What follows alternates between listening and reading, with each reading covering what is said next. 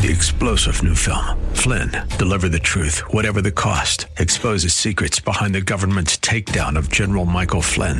Flynn knew what the intel world had been up to. He ordered the first audit of the use of contractors. This set off alarm bells. He told the truth. He was the most dangerous person for Donald Trump to hire. They had to get rid of Flynn.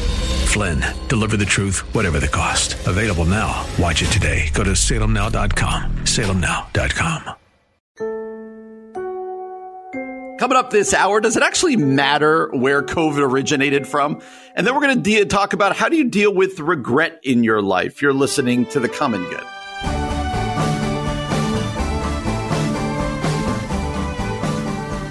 Hey, friends, happy Thursday. Welcome to The Common Good here on AM 1160 Hope for Your Life alongside Aubrey Sampson. My name is Brian Fromm. Really glad to have you with us today. Want to start with a hard story here, Aubrey. And I, I don't have much wisdom or any reflection necessarily on this, but do want to acknowledge the, the uh, mass shooting that happened at a California rail yard yesterday as a transit worker opened fire on his coworkers, killing nine people uh, before killing himself. And, and it's just a tragic story. The, the real part of the story that, that you want to focus on is those whose lives have been lost and those whose uh, lives have been kind of turned upside mm-hmm. down because they lost somebody that they loved or cared for. But I, I, I, when I think about myself, when I read stories like this, Aubrey, I'm shocked by how little this I even notice these anymore. Like I, I think back to when we were younger, if someone had killed nine people in a shooting, like that would have been breaking news on every channel, all this kind of stuff. And now it kind of feels, I, I feel almost guilty saying this. It almost feels commonplace. And that's what's wrong with our culture right now. Oh, goodness gracious. I, yeah, it almost feels commonplace like this is becoming such a regularly reoccurring event that two things are happening. Like you said, we're almost growing numb to it unless, of course, we're right there impacted by it in that community or know someone. But I also think the, the rate at which these seem to be happening uh, is devastating. Yes. And we have got to be on our knees asking that the Lord would intervene. And I also think we got to be writing our representatives for change. Like this is scary, scary stuff. It makes me scared to send my kids to school because of the increase in school shootings too. And I, I think we, ha- yeah, we literally Christians have to be on our knees asking the Lord to intervene in these situations because it's getting nuts. Totally is. And, and I get like the complexities of the issues and this and that. Maybe I don't even get it, but man, it's got to break our hearts every time these mm-hmm. happen. Yeah. And uh, yeah. so just wanted to acknowledge that off the top here. Okay. President Biden yesterday uh, told Americans that he has ordered U.S. intelligence agencies to report in 90 days on whether the coronavirus, whether the COVID 19 virus originated not in animals and spread to humans, but might have escaped from a Chinese laboratory in mm. Wuhan, China. And this is, uh, Dr. Fauci brought this up. This kind of uh, lit lit up the internet yesterday and kind of created, I think, rightfully so, uh, a lot of backlash. This kind of idea as to where did the COVID nineteen right. pandemic begin? Because it has political implications. It says here at this article I'm reading at home and abroad. Uh, it, it, you know, President Trump and others were were floating this as a possibility months ago, and they were called conspiracy theorists. They were called all sorts of things. Uh, I have all sorts of thoughts on this, but but when you see President Biden and Dr. Fauci now saying yeah, it actually might have started the way that mm-hmm. we've said there's no chance it started. What does that do? Are you like, man, there's credibility issues there? What, what do you do with that? Um, I, I, I don't know how I actually think about the issue at large. What worries me is that, um, and I'm going to take this a little bit different uh, but then let's come back to what you're talking about here. What worries me is more for the Asian American community because mm-hmm. what we saw every time President Trump talked about how this was the China virus or whatever language he would use that was so inflammatory, it had violent repercussions for the Asian American community. I mean, we saw racism increase like 164% because of this narrative. And so I'm more worried. I actually want to know where it came from. I think that's good leadership. I think that's mm-hmm. right to do this investigation. Uh, the outcome, I, I hope there's good leadership as far as the outcome and how we treat one another because of this. Yeah, I totally get that. I, I think when thinking about the leadership and this and that, uh, this is yet another part of this um, you know 15 16 month narrative in which there's been just mixed messaging right? Totally like, totally. anybody anybody um, a year ago or six months ago who suggested that this could have come out of a lab uh, was shouted down as conspiracy theorists. Yeah. Like, I, I, always had trouble with the, and maybe in the end they decide this is actually still the the the most likely way. I always had trouble believing it happened because somebody ate a bat, right? Like exactly, especially when there was a lab like right there. You kind of go, yes. uh, wait a second. Exactly. Yes, the fact that it happened to be right next to a lab, but but I think this raises a bigger thing about credibility of leadership. When we come mm. out and we make definitive statements, maybe when we don't know. On the one hand, I'm like, okay, admit when maybe there's a mistake or new information. Uh, but there were there's literally now clips of Dr. Fauci and others um, just kind of talking down to the people who said, no, I think this could have started in a way that now they're saying it might have started. I worry about the, the decreased credibility of our leaders around the coronavirus, around COVID 19. And I'm not suggesting nefarious reasons. I know a lot of people out there do suggest nefarious reasons right, as right. to why things work. I actually tend not to believe that these were for nefarious reasons, but I would have liked in the beginning as leaders for them to go, you know what? We don't know where this is from. We yeah, there's all yeah. sorts of different possibilities, but the fact that uh, all the way from the top at President Trump to others have been kind of yelled down as conspiracy theorists uh, because they they questioned whether this came from vet or not, and now they're making kind of a, a, a 180 and going, no, actually, I think there's a good chance that it happened this way. Don't you worry that now every time you do this as a leader, it becomes harder to get people to follow you in the future because they go, well, maybe you don't know what you're talking about this time, or maybe. I mean, right. I definitely think that's true. Where I feel a little bit of compassion is like you and I are leaders in a much smaller way than these folks yes. are leaders. And like, we do mess up and we do sometimes think we know what we're talking about and we don't. And so I, I, what I always admire is a leader who goes, you know what? I misspoke there. I have new information now that I didn't have before and I was wrong. That to me would increase the credibility. But if, yeah, you just sort of pretend like the past didn't happen and those things weren't said and now you're acting, yeah, I mean, you know, it begins to feel like uh, hypocritical. Absolutely. So that that's my worry too as well. Like, you know, before it was you don't need a mask, then you need two masks, then you yeah. need one mask and yeah. And, no, it started with a bat and now maybe it did come from this lab. And you start to go, well, I so much of our struggle in our culture right now, uh, I know we feel it was so we talk about it with social media. We had a guest on the other day is who do I believe? Like yeah. at what yeah.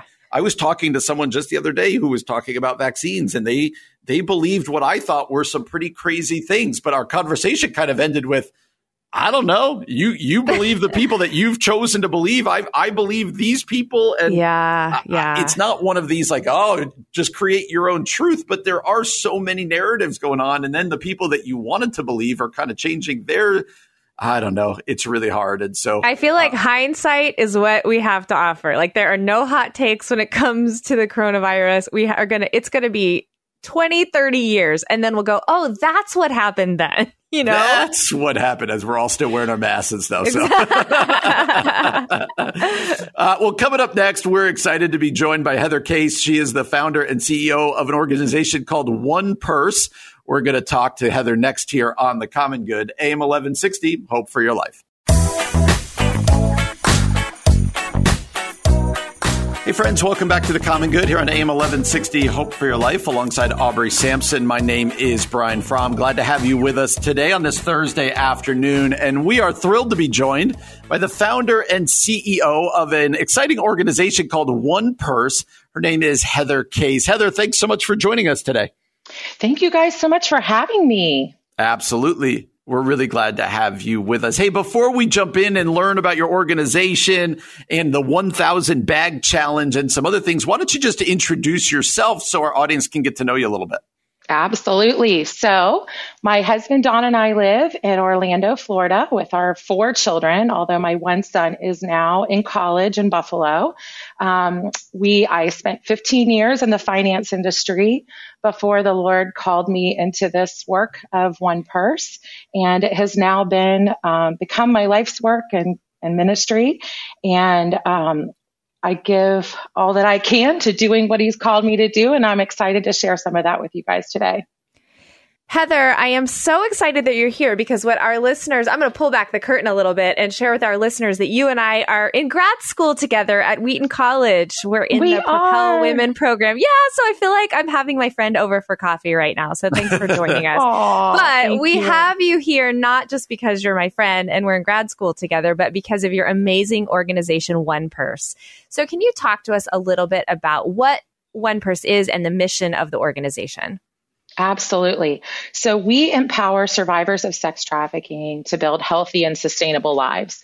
And really what that means, if you look at the continuum of care to trafficking survivors, um, we see it sort of in stages. And the stage that most might be aware of is what might come through your news channel or something that you would read in an article is often like the identification phase, where um, a survivor either escapes or through law enforcement is helped out of that circumstance.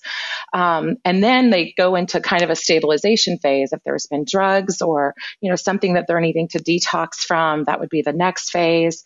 And then restoration. And there's a ton of wonderful organizations doing restoration work, uh, trauma informed care and therapy being given to survivors. And then we would say they reach kind of the transition to thrive space. And that is really our focus as an organization. Um, what many people don't know is that there- there's a very high rate of re-exploitation of survivors. And sometimes that's kind of hard to understand, but um, if you look at the circumstances that were present in their life that kind of placed them in a vulnerable position to be exploited and trafficked to begin with, if we don't address those issues um, and we don't help them to establish economic stability and determine what's next in their life, um, they're very much at risk of being re exploited again. And so that's our focus as an organization. And we do that through a couple different programs. We have a wonderful scholarship program that we provide tuition, books, computers, whatever they need to take their next vocational or educational step. We have just recently, um, due to COVID and some transitions through COVID, um, really been able to do something wonderful, which is we've launched a work therapy program called the Repurpose Project. We've hired our first survivor and we'll be hiring another survivor this summer. And then we also provide mentorship. And so, yeah, that's kind of what we do. Oh, that's fabulous. Heather, I'm wondering how it all started. Like for you, not just the organization, but you said this isn't what you've always been doing. How did this become a passion of yours? I'd love to hear that story a little bit. Absolutely. So, um, really, a call of the Lord is like the simplest answer to that. But um, I did spend 15 years in the finance industry, came home after my twins, who are my youngest, were um, a year old. So now four children at home. I was not looking for something to do. Um, but, um, but I had come into an awareness of some issues, um, some, you know, vulnerabilities among women and children. And one day was shopping in an upscale consignment store. I found a purse that I fell in love with, but now that purse was not in my stay at home budget. Uh, so I left the purse and, uh, but the purse didn't leave me. I went back and visited it several times. And on one of those visits, the Lord pricked my heart with this thought that for the amount of money I was considering spending on that one purse, I could change someone else's life. Hmm. And um, from there, it's really just been a journey of, of following him into this work. I didn't honestly know that I would end up working in this anti trafficking space. Um, it was kind of a part of peeling the onion of my own story. I'm not a trafficking survivor, but I was um, a domestic violence victim at a young point in my um, late teens, early 20s. And so as I began to work with trafficking survivors, they were just the one that wouldn't let me go. My heart was very tender for their needs just because it touched some places in my own story. So yeah, that's how I got started in the work. Mhm. That's amazing, Heather. And how long has the organization been around? 10 years. We celebrate Wow. 10 years this year. I cannot believe it. Um, yeah. And I would just say, don't despise small beginnings. Yeah. Amen. because you know it was it was in my house for five years then we were in a little small office for four we've just moved into the one purse dream studio god's blessed us so much um, over the, the last year with expansion and growth and um, yeah and so we're in an exciting season That's awesome. And now we, we want to talk about something called the Thousand Bag Challenge. Tell us about the Thousand Bag Challenge and how people can get involved as well. Absolutely, the thousand bag challenge. So basically, women donate their gently loved designer purses. And women will say, do they have to be designer purses? Well, they have to have a brand name because what we do with the purses um, is we resell them. And that's actually the work therapy. So the survivor that's working for us, those bags come in. She cleans them if they need to be cleaned. She photographs them. She describes them. She uploads them to our e-commerce store. And when those bags sell, those proceeds are then used to fund our scholarships and more employment. So the, through these thousand bags that women are donating to us, we will be in, able to employ another survivor for a year. We're able mm. to hmm. convert it into those resources. So bags can be mailed to us. Our office is in Orlando. Um, our address is 213 North Mills Avenue, Orlando, Florida 32801. And we've had bags coming in from across the country and we're just super excited. It's an important goal for us to achieve. And we would love your listeners to jump in and support us in this endeavor. And I would also say if they don't carry designer bags, that's okay. They can be part of helping us. They can go on our website and shop from the bags, um, onepurse.org, click that shop button. They can pick out a gently loved bag for themselves or they can just share it with their friends. If, you know, if they're not carriers of brand name bags, most of us know someone who is. That's fantastic. Again, that's onepurse.org. You can go there to purchase a bag or find other ways to support the work of One Purse. Heather, would you say the address one more time if people do have designer bags that they want to donate to you? Absolutely. It's 213 North Mills Avenue. That's Orlando, Florida 32801. And the address is also on our website. That's awesome. That website is onepurse.org, onepurse.org. What a uh, exciting endeavor that all of us can be a part of. And so we'd encourage you to go to onepurse.org, pass it on uh, to friends and family as well as they're doing such amazing work. Again, Heather Case is the founder and the CEO of One Purse. This is uh, really impressive. Thanks. You took a little bit of time out from vacation, so we're glad that you did that. yeah, thanks for doing spend that. some time with us, and uh, hope you have a great Memorial Day weekend. And most of all, we hope the thousand bag challenge goes great for you guys.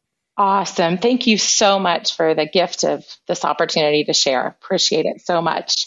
Absolutely. Again, we'd encourage you that that is onepurse.org. That's the word one, O N E, one purse org. We'd encourage you to go check that out. Glad that you're joining us today here on the Common Good AM 1160. Hope for your life.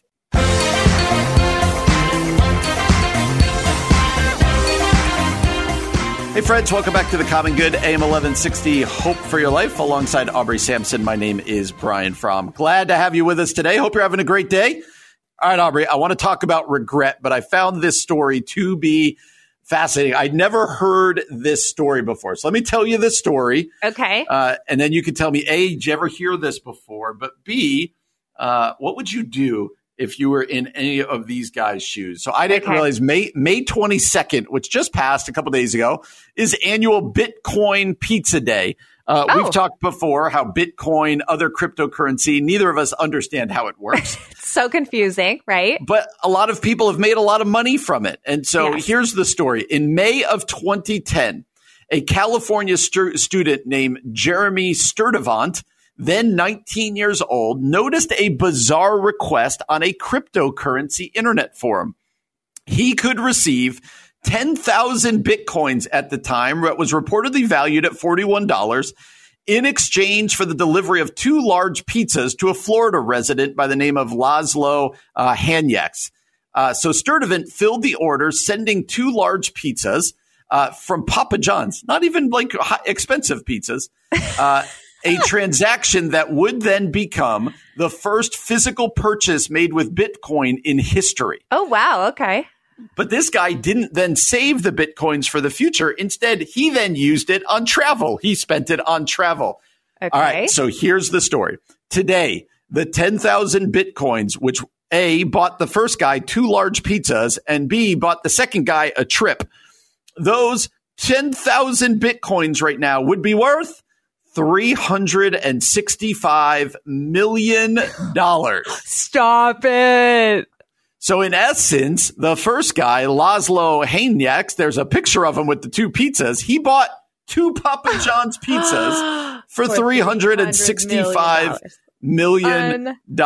And the other guy, the other guy took a little trip. He took a little trip and it turned out to be a $365 million trip. Now, Uh, Hanyaks, get listen to this. It gets worse. He went on to spend a hundred thousand Bitcoin this way, just trying to have people send him pizzas and stuff. He said all I wanted was some free pizzas. Do you want to know how much a hundred thousand Bitcoin is worth right now? Oh no, how much? How much? Three point eight billion dollars. Stop it! Are you kidding? And that is what he spent on pizzas in the su- alone in the summer of 2010. so, uh, Unbelievable. so Aubrey, obviously in 2010, nobody had any kind of Right. feel what this Bitcoin thing was. It reminds me of the Apple story, the guy who sold off his shares for like five grand that would be worth a couple billion dollars now. Oh, Uh, but first of all, before we get into the more serious topic, if you were either of these guys, would you be able to laugh at this or would you just be like in the fetal position in the corner going, I Oh. don't know what to do? I mean, you'd have to laugh to keep from being in the fetal position, right? Like, I feel like my my all of my empathy buzzers are going off. Like, I feel so bad for them. Like, oh, I in my soul, I would just feel gutted. But you'd have to laugh. Like, you couldn't do you couldn't do anything about it. Like, you would just have to be like, well, I was a dumb person, you know. He goes on to say uh, the reason he did it was because he didn't think Bitcoin would ever be worth anything. So he said, "I wanted to do the pizza thing because to me it was free pizza. I, none, I Totally. hadn't paid for any And of wasn't this he a college stuff. student at the time you said? So, like, yeah, college students Yes. love free pizza. Oh man, this is the, not even good pizza. It was uh, Papa John's. Okay, oh, painful. But let me let me spin this pastorally, Okay. Because uh, you know, a lot of us we don't have regrets over they lost three hundred plus million dollars or three Right, right. billion dollars. Like almost that's laughable. Like you can kind of look at that and go, "Who knew?" Whatever. Uh, and it's not our money. Uh, but we do know that there are people out there right now listening, people that you and I know of in our own lives, or, or just people who are in their cars listening right now. Uh, they live with just kind of this weight of regret in their life. It might be for past choices they've made, missed opportunities, relationships that uh, that they squandered, bad bad decisions made, and and that weight of regret, whether it be from last week or for twenty years ago, we are all fully aware can just be. Uh, it can really hold you back, and it can Yeah. really kind of become life defining. And so, I want to have a little conversation here about what's a word we could give to those people. So, it's one thing to laugh at the Bitcoin story, Sure, sure. but what about those people who are trying to get through their day to day lives, but are just racked with guilt and shame Mm. and regret from something, like we said, could have been done uh, decades ago? Yeah, I, I think this is a really important question because so often we can allow our past to sort of imprison us and not uh, move forward because of that. And we, you're right, we can feel a lot of regret and shame and guilt and you know whatever it is uh love lost you know that can be a whole that can be a whole thing too. Um i think a good word and i know i've quoted this scripture on the show before but you know psalm 34 5 those who look to god are radiant their faces are never covered with shame. And i think anytime you're feeling those things it is a moment to just go okay lord here i am again I, with all of my regrets, all of my guilt, all of my shame, you have seen it all. You've you, you've been in the middle of it all. I invite you to transform me and to help me to move forward and to help me let go. And if there are men, amends that need to be made, ask the Lord for strength to help you make those amends. If it's something you just need to let go of, I think that's sort of the work of just continuing to put it in God's hands and That's go, right. Okay, Lord, I trust that you're in control over my life. And you knew that was going to happen. You knew this was part of my narrative. And so what, how do you want to redeem it? How do you want to transform me because of it? And trust that God is a good God, not trying to play jokes on you, not trying to withhold from you, a God who lavishly loves his children and will transform everything we allow him to. Absolutely. There's that very well known verse, and it's well known for a reason out of the book of First John 1 9, right? If we, if it's our sin that is causing our regret, if it's our sin that's causing us to not be able to move forward, you know, we read, if we confess our sin, he's faithful and just to forgive us our sin. and good. here's the important part and cleanse us. Uh, From all unrighteous, not all unrighteousness. I think a lot of us live our lives as if if we confess our sins, yeah, God's faithful and just to forgive our sins, but then He's going to hold it over us. Right, He's going to right. keep it there. Uh, but no, the the the promise is is cleansing. Right there's the as far as our sin is as far as the east is from the west, and that could be hard to to embrace uh, on ourselves because there are consequences and, and there, there are reasons for regret, but uh, but regret doesn't need to be paralyzing. How about for those people, Aubrey, as we close this out, those people for whom regret is just paralyzed? It's all they can think about, right? It's all that they can think about. How? What's a first step? How do we start to move forward? Yeah, I think what we have to remember is that we do have a spiritual enemy who Revelation calls the accuser. And so if you are mm. feeling regret that is paralyzing, that is not God. That is the enemy trying to accuse you and make you think that you are less than who God says you are. And in Ephesians 1, God says that before the foundations of the earth, it pleased him to love you and choose you and purpose you in Jesus Christ. And so I think it's probably time to claim the truth of who you are in Christ to to really get spiritual and like bind the enemy in Jesus name. Put on your spiritual armor that Ephesians 6 talks about. And remember it's not your armor, it's God's armor you're putting on and walk in the truth of who you are and do not let that regret keep you imprisoned anymore. Mm, that's a good word. Preaching. That is a good word because, uh, you know, a lot of us do that regret just sticks there in the back of our minds and it just kind of runs around like it, it weighs us down and we've got to deal with that. Uh, and not all of it is this grand story of uh, of fortunes, three hundred million dollars, right, three point eight million dollars lost. Uh, but in many ways, it's pain that just keeps us weighed down and holds us back. So, wanted to have that conversation, especially for those of you who are struggling with regret right now. Hopefully, you hear those words, those good words about God. Well, coming up next. Uh, the Colorado hospital system has declared pediatric mental health as a state of emergency due to a rising youth suicide in the midst of the COVID 19 pandemic. This is a really big deal that we've got to get our arms around culturally. We're going to talk about it next here on The Common Good, AM 1160, Hope for Your Life.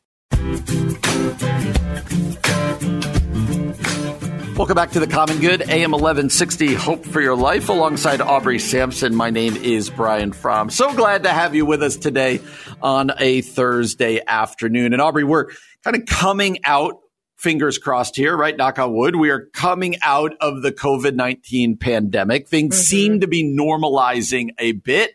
Uh, the weather's getting warmer. People are getting vaccinated. Things are reopening. Masks are coming off. So for many, uh, there's there's kind of an anticipation. There's a sense of uh, expectancy coming up. But we have to remember that what we've all been through uh, is going to leave a wake of of things that need to be dealt with. That that there yeah. is going to be residual effects, and with that in mind, especially around the youth of our culture, a really scary. Um, Eye opening report came out yesterday. And let me just read some of it, and then I would love for you to react. The headline here says this Colorado hospital system declares, quote, pediatric mental health state of emergency amid rising youth suicide rates. It says at an mm. unprecedented rate, Colorado children are attempting suicide and arriving in emergency rooms in psychiatric crisis. Alcohol and drug abuse to cope with mental health struggles are also on the rise.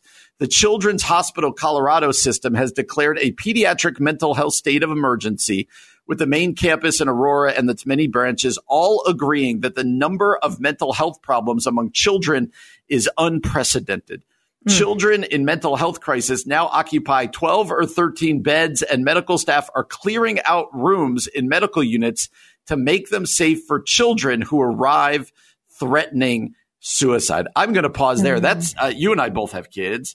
Yeah. Uh, and we've talked about what it's been like in the COVID 19 t- uh, yeah. uh, kind of season. But Aubrey, that is terrifying, this report that just came out. I mean, it's heartbreaking. And in one sense, in one sense, we sort of all, you know, we knew, I think we've been gearing up for this, like, uh, like all of the effects of the pandemic emotionally to begin to rear their ugly heads. And this is one of those things. Like the kids have been so isolated and this has been so traumatic, I think, for some kids um uh, this oh, yeah I, I don't even have words because this is so disturbing i think having having kids myself and anytime suicide attempt that just feels so dark and evil especially with little ones um i i feel like i keep saying this today but like okay we got to get on our knees and pray about this and do right, something about right. mental health for the kiddos right Absolutely. It says here doctors say that it is becoming more common for children to suffer from panic attacks, heart palpitations, and other symptoms of mental mm. anguish. Chronic addictions to mobile devices and computer screens, which have become their sitters, teachers, and entertainers during lockdowns, curfews, mm. and school closures, have also become more common. The yeah. problem is also hitting hard in other countries.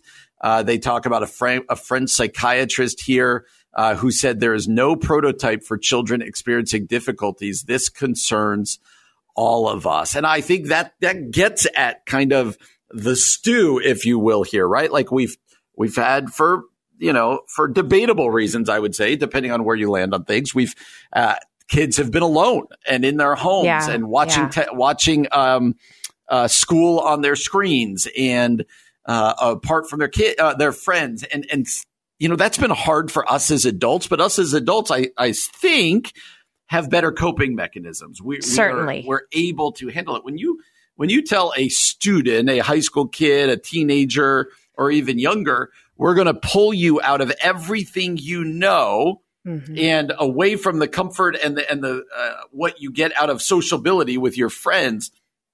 That is, uh, going to come with long term effects. And we're seeing, uh, those effects. So again, Aubrey, you and I are both parents of teenagers yeah. and preteens, and yep. um, you know, if parents out there are seeing this kind of man, my kid has changed a little bit, or they really seem down, or they're struggling, or maybe they're even crying out, I don't know what to do. Mm-hmm. Uh, what what do we tell parents? What's not just an encouragement, but maybe what would you do in that situation? Um, you know, it's funny. I actually I have a friend who's a child therapist, a Christian oh, wow. faithful woman of God, and I actually talked to uh, her about this a few months ago for a number of reasons. And one of her pieces of advice, and actually the article that you read from um, affirms this, and so I think it's worth talking to our listeners about. Is they say partly be present in your children's lives, meaning mm-hmm. go back to some like preparing family meals together, playing games together, go outside and take a walk together, throw the football around together. Just some of that like interaction so they're not so isolated, some of that normalcy of getting away from your screens and being in real life. Um, bring some enjoyment back into their lives. And I think ultimately, you know, if you're at a school that has a social worker, call them, call the pediatrician and get some advice from the pediatrician. Like, don't allow this to just go unnoticed or uncared for or assume it's going to get better. Our kids have been through trauma. Yes. And so as parents, we're going to need to, uh, and this is hard because we're tired too, right? But we need to advocate for our little ones so that they can experience the health and wholeness that God has for them. What do you think, Brian, as a parent? Yeah, I think A, uh, if if you ever hear your child even hint at suicidal thoughts, you've got to go get professional help. You've got that's to. It.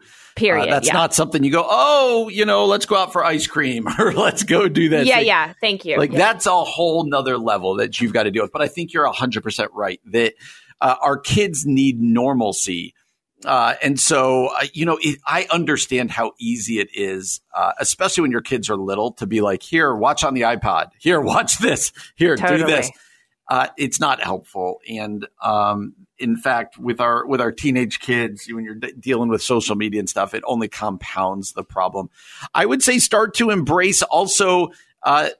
You know what? If you've been one of these people with your kids who is slow to embrace things opening up, maybe start thinking about ways we've got to kind of speed this up a little bit to ways yeah. that are safe and ways that have been told that we can do. Uh, but the here, I'll put it this way: the the only thing that we're, we're COVID 19 is not the only thing we're trying to protect our kids from right now, right? Like yeah. we've got to go, you know what? What might be more important if you're one of these people who's like, nope, I don't feel confident even doing what the CDC has said or whatever. What, what we're seeing now is these psych, uh, these mental health issues in our kids. I think are a bigger deal for them than whatever the COVID 19 is going to be in their life. And so you've got to kind of have that conversation with your spouse, with your kids and go, hey, we're going to open this up because they've got to be seeing, they've got to be socializing, they've got to be out doing what's normal. And, right. and the last thing I would say is this there is absolutely uh, no um, stigma to going sending your kid to counseling and going to Right. counseling with your child Right, right. uh, that that that is uh, important. That is healthy. That is not a sign of weakness. And so I would do this. Aubrey, as we close this out, what's the? You and I are both pastors. What's the um, what's the call here? Not just the pastors, but youth pastors. You and I have both been youth pastors.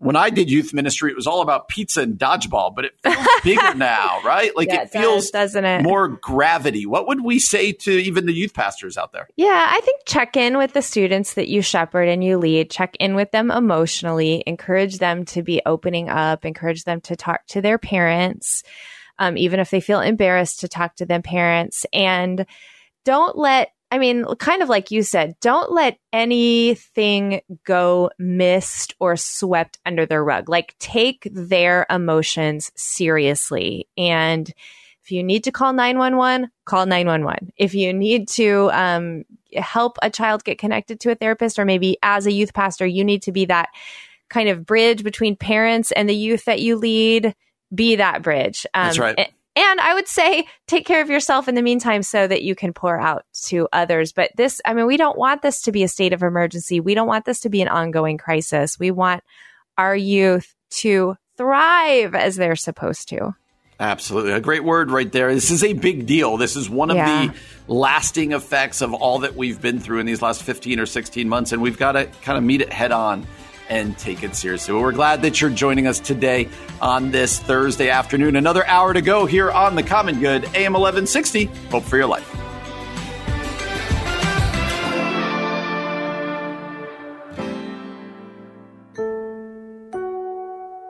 Coming up this hour, how can we get better at empowering women in the church? And author Kelly Flanagan joins us to talk about loneliness, relationships, and more. You're listening to The Common Good.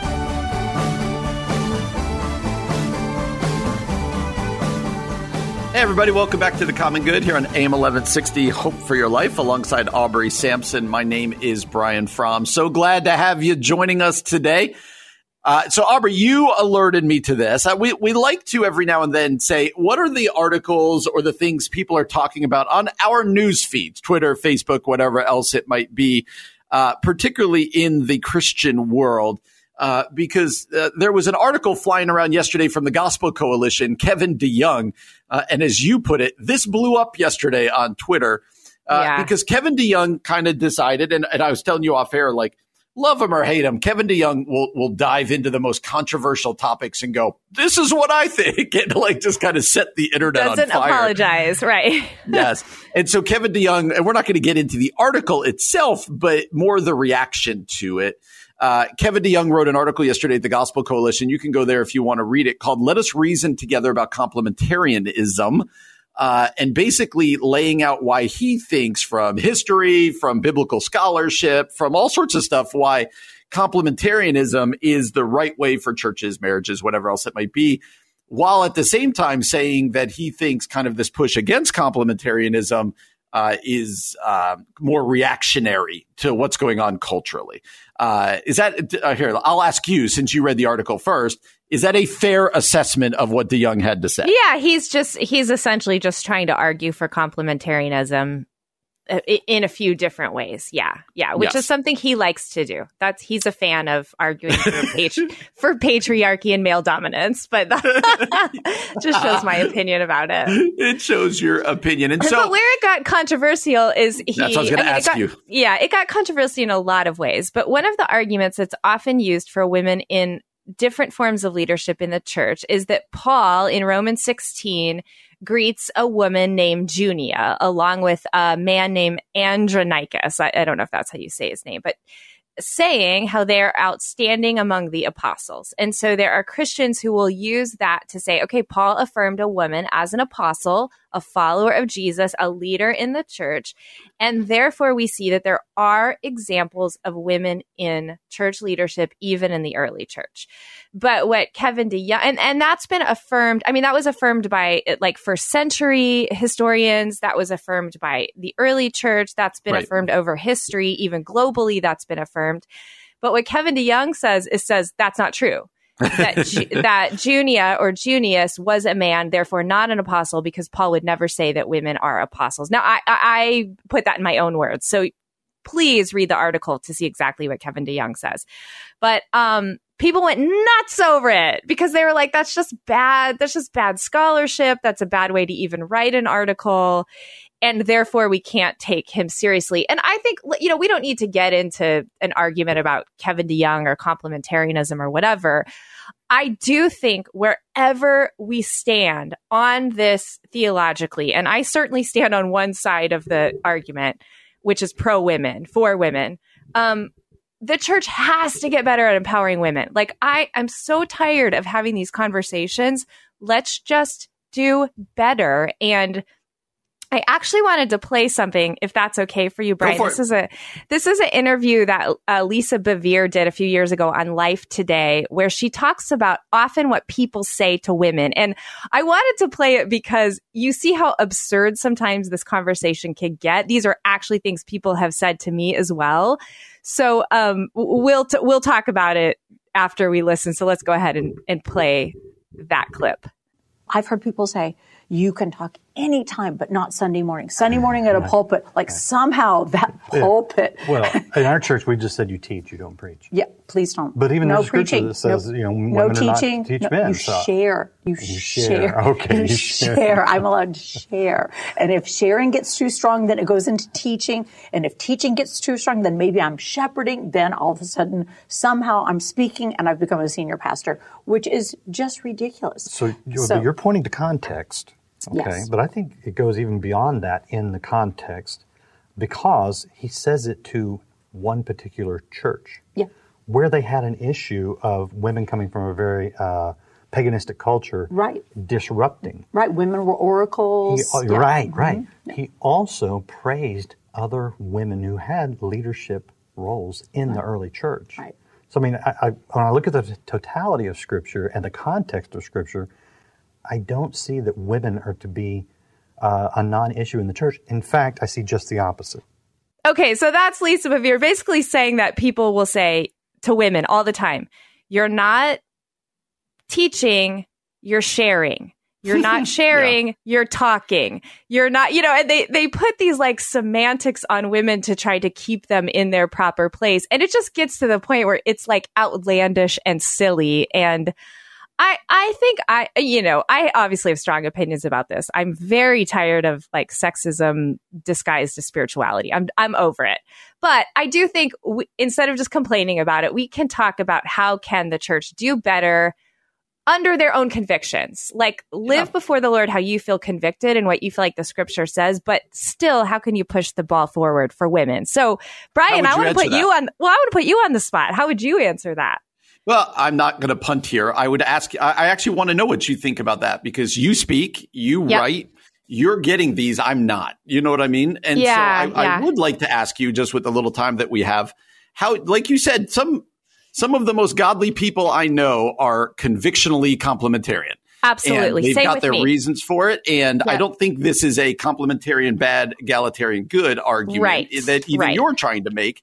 And so I guess I would ask you, how have you seen it done well, even in a complementarian church? Because yeah. you said the church just in general needs to do better at empowering yeah. women, holding them up. And I guess people out there might be wondering, well, how, what does that look like? How is that yeah. best done? Because we want to grow in that. Yeah, here's how I've seen it done well at complementarian churches. Because I'll say at egalitarian churches, mostly it's done well. Not perfectly, but mostly done well. So let's, at, I've seen it done well at complementarian churches when, uh, a senior leader will allow a woman under the authority of the elders at that church to um, preach a sermon, preach part of a sermon, um, even do um, come up and give points following a sermon or in the middle of a sermon. Um, I've seen uh, women be on panels. Um, I have seen women just allowed to even come in and educate the elders or women come in and al- be allowed to teach different classes. Um, so there are ways we can get women. And listen, children's ministry is one of the most important ministries of the church, but there are a lot of churches out there that don't think women should even be leaving the nursery. Mm-hmm. And so I think we can begin to allow women to have more space in uh, in children's ministry, in youth ministry, in adult ministry, even on Sunday mornings, and still feel like before God we are living into the convictions that we have for our what, what we understand for women in church leadership. Well said. And I could tell that you're passionate about this. So this is good. That's why I want to let you talk, uh, because I think you feel it. You're, you someone who writes and speaks and preaches and, uh, and, and engages with people. And so this is, this is right there. It, it's a topic that's not going to go away. It feels like if my Twitter feed is any kind of indication, it's picking up some steam right now. There's a lot of kind of prominent theologians writing on this right now, discussing it in some places. So I'm sure we will talk again. Well, coming up next, Dr. Kelly Flanagan, uh, founder of the Artisan Clinical Associates and the author of Loveable, Embracing What is Truest About You so that you can truly embrace your life. We're going to talk to Dr. Flanagan next here on The Common Good, AM 1160. Hope for your life.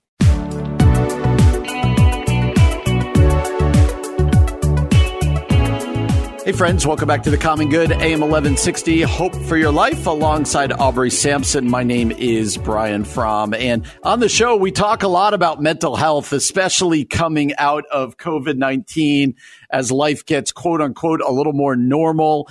Uh, and so we thought it would be great to have back on the show Dr. Kelly Flanagan. Kelly is the founder of Artisan Clinical Associates also the author of a book called True Companions, a book for everyone about the relationships that see us through. Kelly, thanks for coming back on. How are you doing today? Brian, I'm, I'm good. Thank you. Thanks for having me back on. Yeah, it's absolutely our pleasure. Hey, in case people don't remember last time you were on or missed it, why don't you introduce yourself so people can get to know you a little bit better? Yeah, absolutely. I'm a clinical psychologist, as you mentioned, uh, founder of Artisan Clinical Associates in Naperville, Illinois. Um, I am married to another clinical psychologist who is also named Kelly, spelled exactly the same way. so um, people people tend amazing. to remember us, right? Yeah. Um, we we always joke that we're at a disadvantage because people remember our names, but we have a little bit more trouble. So, um, and we have three kids: eight and seventeen. Quinn's thirteen, and Caitlin is eleven, and uh, they're all about ready to to wrap up school. Yes. They've been, you know, they've been back in now for a few months, and uh, we were just, this, you know, talking this week about it. Actually, feels like the end of the school year this year, uh, which is right, right. So, um, very exciting. Kelly, May is Mental Health Awareness Month. And so I love that you're on today as May is wrapping up. And uh, you wrote an article recently that I really like on your blog this is your biggest psychological blind spot. I don't know if we want to know the answer to that, but can you can you gently tell us as a therapist does what our biggest blind spots are? Yeah, sure. I mean, the, pretty much anything I write, there's going to be good news at the end of it. So the biggest psychological blind spot, I, I would argue, is also our most beautiful one. But mm. I mean, I think our blind spots start with, you know, we have hard things happen to us. Uh, we go through painful experiences and and our our sort of reaction to pain and to hardship is to resist it.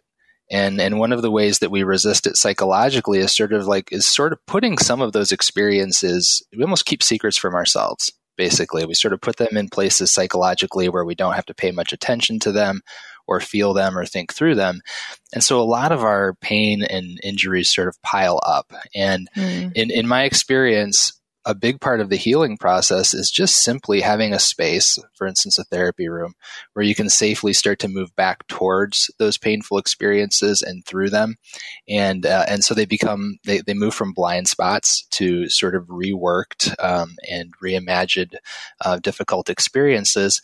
And then what you discover is that underneath all of that pain is who you really are. Mm. And it is really good news. It is beautiful. It is worthy of love and belonging, but it's sort of of also got buried beneath all of the pain and self doubt and self criticism that ensues. So, mm. the, our biggest psychological blind spot is our true self, worthy of love and belonging, but we're so disconnected from it because of all the pain that that sort of comes between us.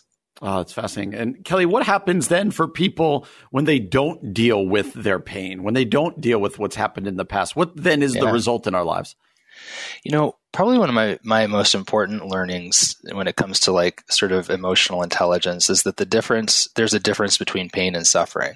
Um, mm-hmm. Um, that pain is sort of the inevitable experience of being human. You're going to go through hard things and you're going to experience pain, but suffering is all the consequences of resisting that pain right? Hmm. So um, the ways that we we use substances and distractions and relationships and the ways we overwork and obsess in order to not feel that original pain, that all becomes just layers and layers of suffering piled on top of that pain. So um, uh, the the good news, ironically, is hey, uh, we can remove mo- most of your suffering um, just by not resisting that pain, and then all that's left is the is the inevitable part of, of just being human and having to go through life, and and that's manageable. It's mm-hmm. the suffering that we pile on top of it that becomes unmanageable.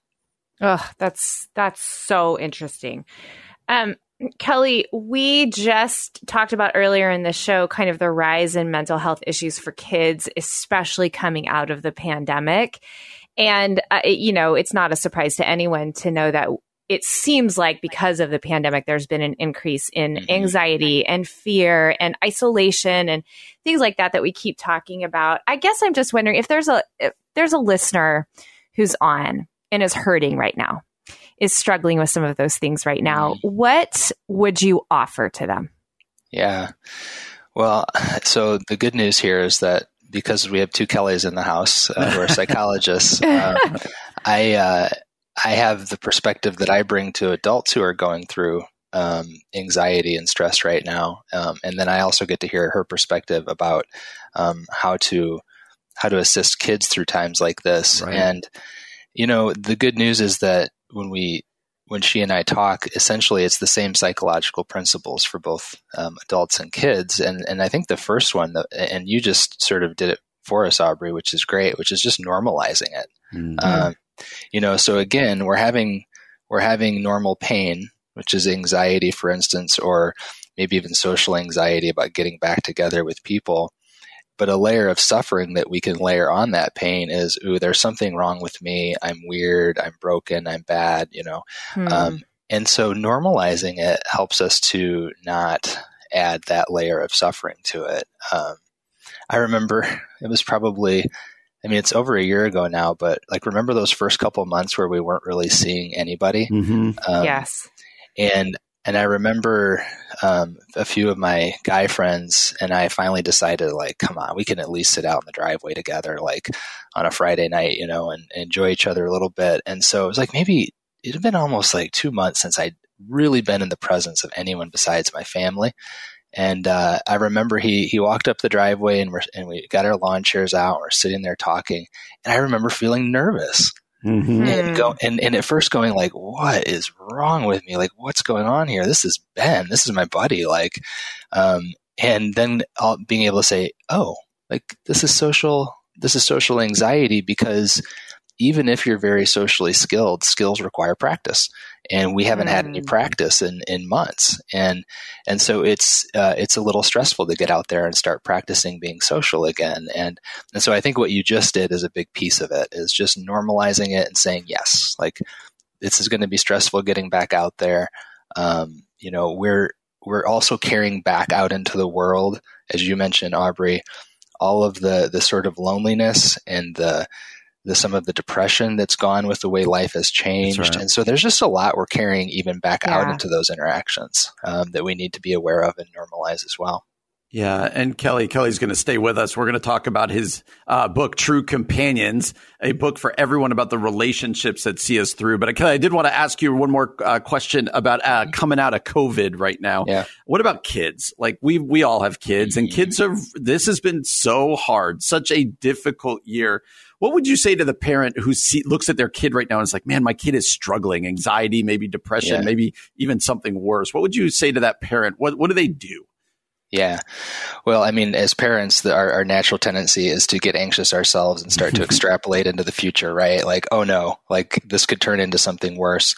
Um, right. And so you don't want to under, um, sort of sort of minimize it, but you also don't want to act uh, respond to it with your own anxiety. I think right now, if it's social stuff, it's you know helping your kids start small, mm-hmm. um, identifying one friend or their most comfortable person to to begin hanging out with again. If it's um, you know if if they're resistant to it, the, the, fuel for anxiety is resistance and avoidance. And so you want to sort of gently encourage them and nudge them and actually sort of require them to begin making those social connections again. Um, so starting small, um, disrupting that avoidance, and really sort of making great use of this window of summertime that we have to be in charge of their own choices about interactions. Yeah. Yeah. Again, Dr. Kelly Flanagan is the founder of Artisan Clinical Associates Also, the author of a book that we're going to talk about here coming up next, True Companions, a book for everyone about the relationships that see us through. You can learn more about Kelly at drkellyflanagan.com. Kelly, uh, as you mentioned, we talked a lot about the anxiety of, of coming out of COVID 19 for kids, for adults, a lot of social anxiety and what to do about it. Uh, but what about people who are legitimately just depressed right now? Like this is just ground them down. What, what's a word of hope, but also a next step for those people uh, who are struggling with depression right now? Yeah, well, the the word of hope is I'll tell you what we're seeing in our practice. Uh, we saw like a, just an upwelling of need for services from January until about two weeks ago, and mm-hmm. then our, our mm-hmm. phone lines got a little quieter, and and so that that's the hope. There is that as we move into summertime, as places are opening up, the hope is that people are going to begin to get access again to the sorts of things that improve their mood. That that's what was so hard about this is that's like right. typically as a therapist when someone's going through a hard time you say, "Okay, what are your go-to moves?" Like what and they say, "Well, going to the gym." It's like, "Oh, well, okay, you can't do that." Um, mm. getting together with a good friend. Oh, well, you can't do that. Going to a coffee shop and having a quiet. Oh, well, you can't do that. Mm-hmm. And so so I think there's wow. a legitimate hope returning that the things that that sort of buffer us against some of the harder things in life are we're going to get those opportunities again. Um, but then there are going to be those of us who the depression is going to linger. Um, yeah. and and that's okay too. I mean one there are many forms of depression and one of them that i think we're seeing and the, the, kind of depression I'm thinking of is the kind that comes from being emotionally exhausted. That's right. Like it's not a it's not necessarily a deep sadness. It's sort of it's an exhaustion that comes from managing all the other stress of life. Hmm. And when you hmm. think about like that every time you have to make a tough decision in life, it's stressful. And you think about how many more tough micro decisions were added to our lives over the last year, like, oh, do I walk down? Is it the green arrow in the grocery store or the red arrow? Like these crazy things that we were having to think about all the time. We're emotionally yeah. exhausted, and uh, and so I think it's an important time for people to be taking care of themselves um, in by adding back in enjoyable activities if they can, but also you know by having a space where you can take care of yourself emotionally. So for a lot of people, that might be calling up a therapist, and that's what a lot of people are doing right now. Just an hour yeah. a week where you get to attend to your own emotional inner world and start to recover your energy. So mm-hmm. I think that's important. Oh, it's so good. Such a good word for all of us right now, Kelly. Hey, I want to transition a little bit to talk about your new book, True Companions, which I have had a, ch- I got to read an early copy of this book and it is beautiful. Um, also, just a little shout out to your first book, Loveable, about overcoming and healing from shame, which is amazing too. But um, True Companions, we need true companionship more than ever. Can you talk to us about why you wrote this book? Yeah, absolutely. You know, I thought when, well, I mean, I wrote it for one reason and uh, ended up releasing it into a different world. Um, mm. And and the reason I wrote it in part was because um, I think I think at the time it felt like we needed to be called um, back into the richness and the value of analog companionship of of having people in our lives in our space um, that can walk with us through through anything that's happening in life. And I wanted to talk about some of the the, the things that get in the way of cultivating those lifelong relationships, how those relationships end up turning into to conflict rather than nourishment. Um, but what was interesting was by the time I released it in February of this year, everyone was totally aware of this. you know, we, we, right. were no, we, were no, we were no longer under the illusion that um, a bunch of Facebook likes were going to make me feel like a connected and loved person. Um, and uh, and so in a way, I feel like the book entered into a world that was sort of primed for it. Um, so now it's it's sort of uh, affirming what people have learned over the last years that you know we need people in flesh and blood. Um, we yeah. need people that we can call upon in hard times. We need people that are holding the memories of everything we've gone through with us. Um, and, mm. uh, and so yeah, so I, I I wrote it thinking it was in some ways a wake up call, and instead it became an affirmation of what we've all sort of learned over the last year. Yeah, and and Kelly, I think what a lot of us struggle with, just because of the busyness of life now as we come out of COVID, is uh, it's just surface level relationships, right? I got lots of people in my life, but maybe I don't have lots of companions or friends. Uh, what are the steps that take take relationships, in your opinion, from that surface level, hey, how you doing, to having kind of a more uh, depth of relationship? Mm-hmm. Yeah, someone asked me yesterday, "Hey, how you doing?" I go, "Awesome," and I go, "Oh wait, no, no, I'm not. that's, that's, just, that's, just, what we say. Um, I'm slightly above average today, is actually the truth. Um, so, uh, so yeah, I think, and, and, this goes back to that idea of that uh, comes full circle back to the idea of our biggest blind spot, which is our true self. And for me, I, I think that there are there are three important realities in every human life. It's that you came into the world with a self that was created for you, and it is beautiful and worthy of love and belonging. And at some point, you experienced a particular kind of pain that is called shame. And it was a message you picked up along the way that you weren't worthy of love and belonging exactly the way you were. And so all of us, you know, kids usually by third or fourth grade are already building a second self a false self that they think will protect them from more shame and pain and earn them the love and belonging that they so badly want. And so, mm-hmm. so much of true connection and building true companionship is beginning to let go of that false self, recognize it not as the real you, but as the you you you, you developed because you needed to at the time, and to reconnect with that true self, that big, beautiful blind spot within us, and live from it, show up from it. Um, and so, you know, one of the things I'm working with uh, people on a lot right now is creating a moment of choice in their lives. You know, I think Viktor Frankl said between every stimulus and response, there's a moment of choice. And so we, mm. we create a moment of choice by saying, what's the show you're putting on right now? Mm. What's the mask you're putting on right now? What's the false self you're putting on right now? And if you can observe it in that moment of observation, you've just created a choice for yourself. Do I keep mm. doing that? Or do I, do I recognize what I really want to say right now? Um, how I'm really showing up to this moment. And then the challenge is to, to have the courage to do that. And, and companionship begins when you have the courage to do that and someone sees it and goes, Ooh, I dig that. Like that's the hmm. real you. Hmm. I celebrate that. Can I, can I have more of that? And that is the beginning. That's sort of the seed of true companionship. Mm, that's really good. Kelly, um, for people who may be listening and they have heard us talk about shame on the show, they've heard you talk about it for the last few minutes, and they're like, I don't know what shame is, or I don't mm. know how to recognize when I feel it. Mm. What are just some of those signposts that they can go, oh, here's that thing he was just talking about? Yeah. So shame has all sorts of ways of manifesting in our lives behaviorally, sort of, and even in our bodies. But one of the more obvious ways is two tapes that play in our heads. Um, and so these two tapes uh, repeat, um, and uh, they are I'm not blank enough, mm. or or I am too blank. Right. Mm-hmm. So, like, uh, I think I shared in Loveable, I went through a um, a continuing education weekend where they helped us to identify how we filled in that blank. And for me, it was I'm not interesting enough. I'm just mm. not interesting. I'm boring. People are going to lose interest in me. They're going to leave me. I'm not worthy of love and belonging the way I am. I'm not interesting enough. Um, for others, it might be I'm too talkative. I'm too boisterous. I'm too quiet. I'm too. Um, so if you can begin to recognize one of those two tapes or both of those tapes playing in your head, you've sort of identified the doorway into your shame.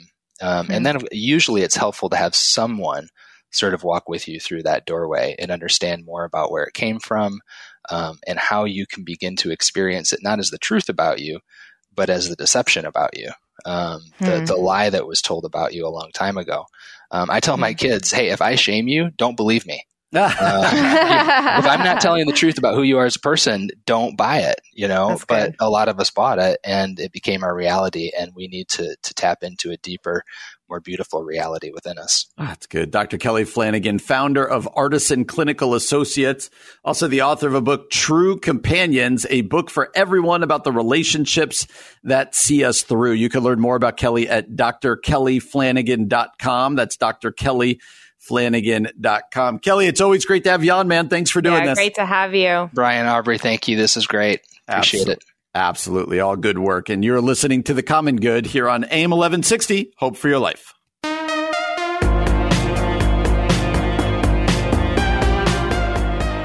Welcome back to The Common Good here on AM 1160 Hope for Your Life alongside Aubrey Sampson. My name is Brian Fromm. So glad to have you with us as we close out this Thursday afternoon. Aubrey, I could see Memorial Day weekend coming. It is like it's coming. It is within our grasp. It is. That's it right. Is there, and uh, so looking forward. To, I know you guys are off to do a wedding. Yep, we're off to do a wedding. We're bringing our kids. Going to stay at a hotel. I'm hoping the pool's open so they can swim. Uh, what about you? What are you guys doing? The right? I hope so. Going to be open. There's no doubt. And I isn't it amazing when your kids are especially younger, just the joy of being in a hotel. It's, Uh, it seriously doesn't even matter where it is. Just like you're at a hotel, you're not at home, and it's so fun. I remember when my kids were really little, so maybe my oldest was like 10 at the time or whatever. Uh, we literally went and stayed in a hotel five minutes from our house. Just No, you did fun. it just to get a break. I feel like that's the for the mom as much as yeah, it's the mom as much as the kids. Like just get out for a bit. So it was to have a night, like you said, with nothing pressing. But then, to be honest with you, it was just to be in a pool. It was the middle of winter, uh, and I'm not kidding. It was five minutes from my house, and I was like, "We're going to a hotel." Woohoo!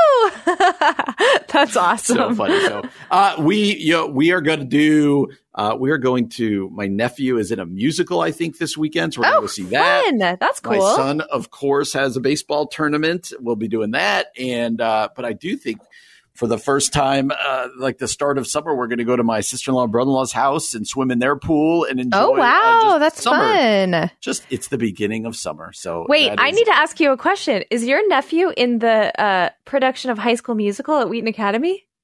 Yes, you and I do live in the same. Brian, are you He is- excited about that? He is not. He, uh, he is one of the few like guitar players in like the pit, like where they're Okay, playing all the music. gotcha. He had to Gotcha. learn. He had to learn an obscene amount of music. Wow. So- wow. Well, I, yeah. you know, we're talking, we've talked about our favorite musicals and High School Yeah. Musical is one of yours. So I thought you might will be, you be might go? have Oh, I guess you're out of town, so you will not yeah, be going. I can't go. I'm, I'm sad. Although I've seen it live. So I hope you have a great time.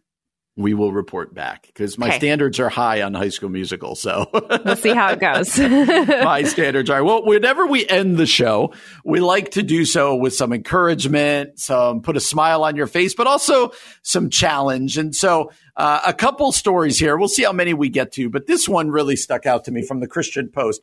Why a 24 year old left her dream job to mobilize Americans to march for persecuted Christians. When Gia Chacon's heart began to break for persecuted Christians at a young age, she knew God was calling for her to be part of the solution.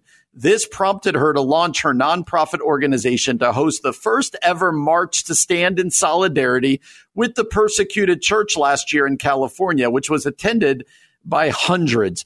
And as, as estimates suggested, over 340 million Christians live in areas that face persecution. Another March for the Persecuted will be held this summer. It goes on to talk about how she decided to devote her life after traveling to Egypt and seeing the Egyptian Christians. She decided to uh, devote her life and she became compelled to do something about this. She launched an organization called For the Martyrs, a nonprofit that provides aid through food, clothing, transportation, and Bibles and advocates for persecuted uh, Christians. And so, Aubrey, we both saw this story and went, man, that's a, we, we talk about following your passion and doing stuff outside the box and doing things that are probably even scary, right? She left a job uh, that she loved. Uh, but this awareness that no, there's all these persecuted Christians around the world, and I, I need to do something about it. And her being so compelled to take that chance and to step out like that, I find that to be both compelling, but also really challenging at the same time. Yeah, really convicting. That's what I was thinking. Here she is young and just kind of saying, like, no, I'm doing what God has called me to do. I'm not going to make any excuses and I am going to raise awareness for uh, Christians who are being persecuted. What she talks about, I didn't even know this. She says in this article that Christian persecution is growing every year, but also Christians are the most persecuted religious group. Yes, And I think that's really interesting. So she's raising awareness. She's doing these marches. She's been to the White House. And so I, this is inspiring and challenging, like you said. Yep. And a reminder about the persecuted church. Something we try to do here on this show often is remind us Yep.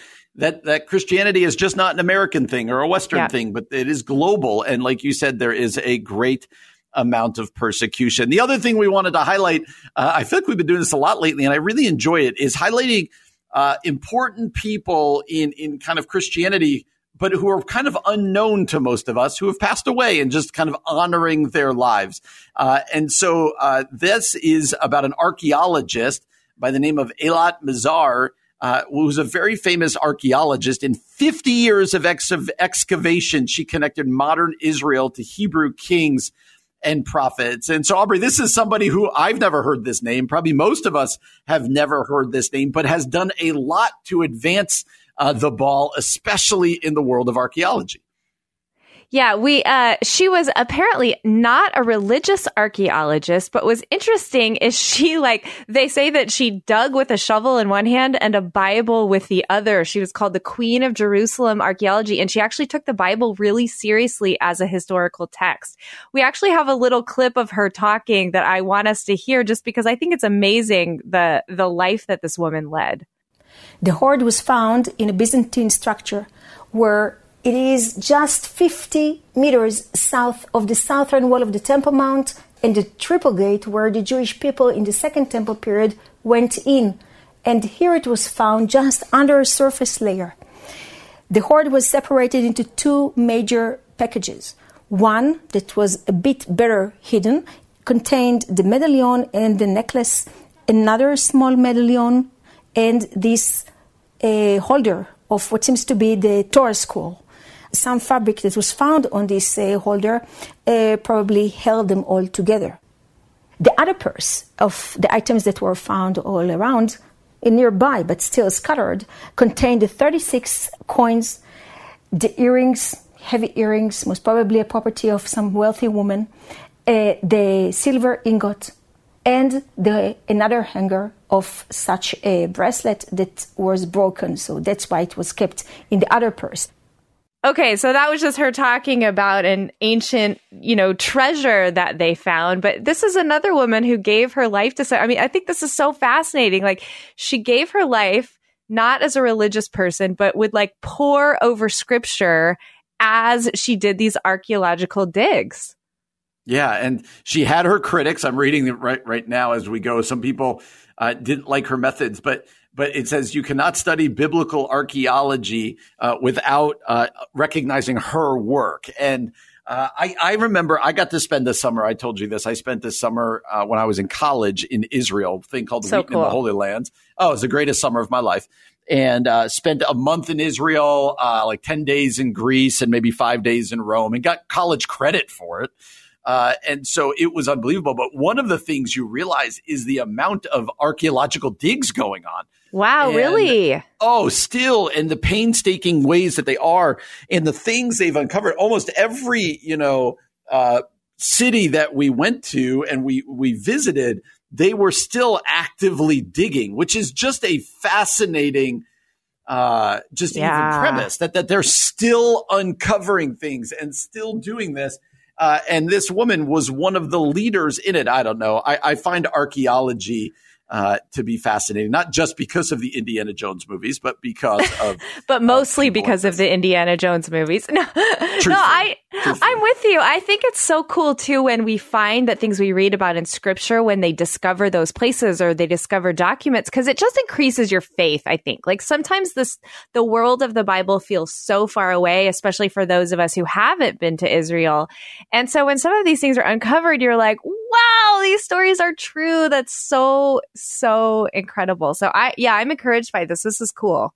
So we wanted to end the show that way, uh, just with some encouragement, keep you thinking as we head off into our days. And we're glad we'll be with you tomorrow, one more day before Memorial Day weekend. Right. Join us on Friday. Uh, rumor is there may even be a top five list coming. There might that- be. You better join to find out.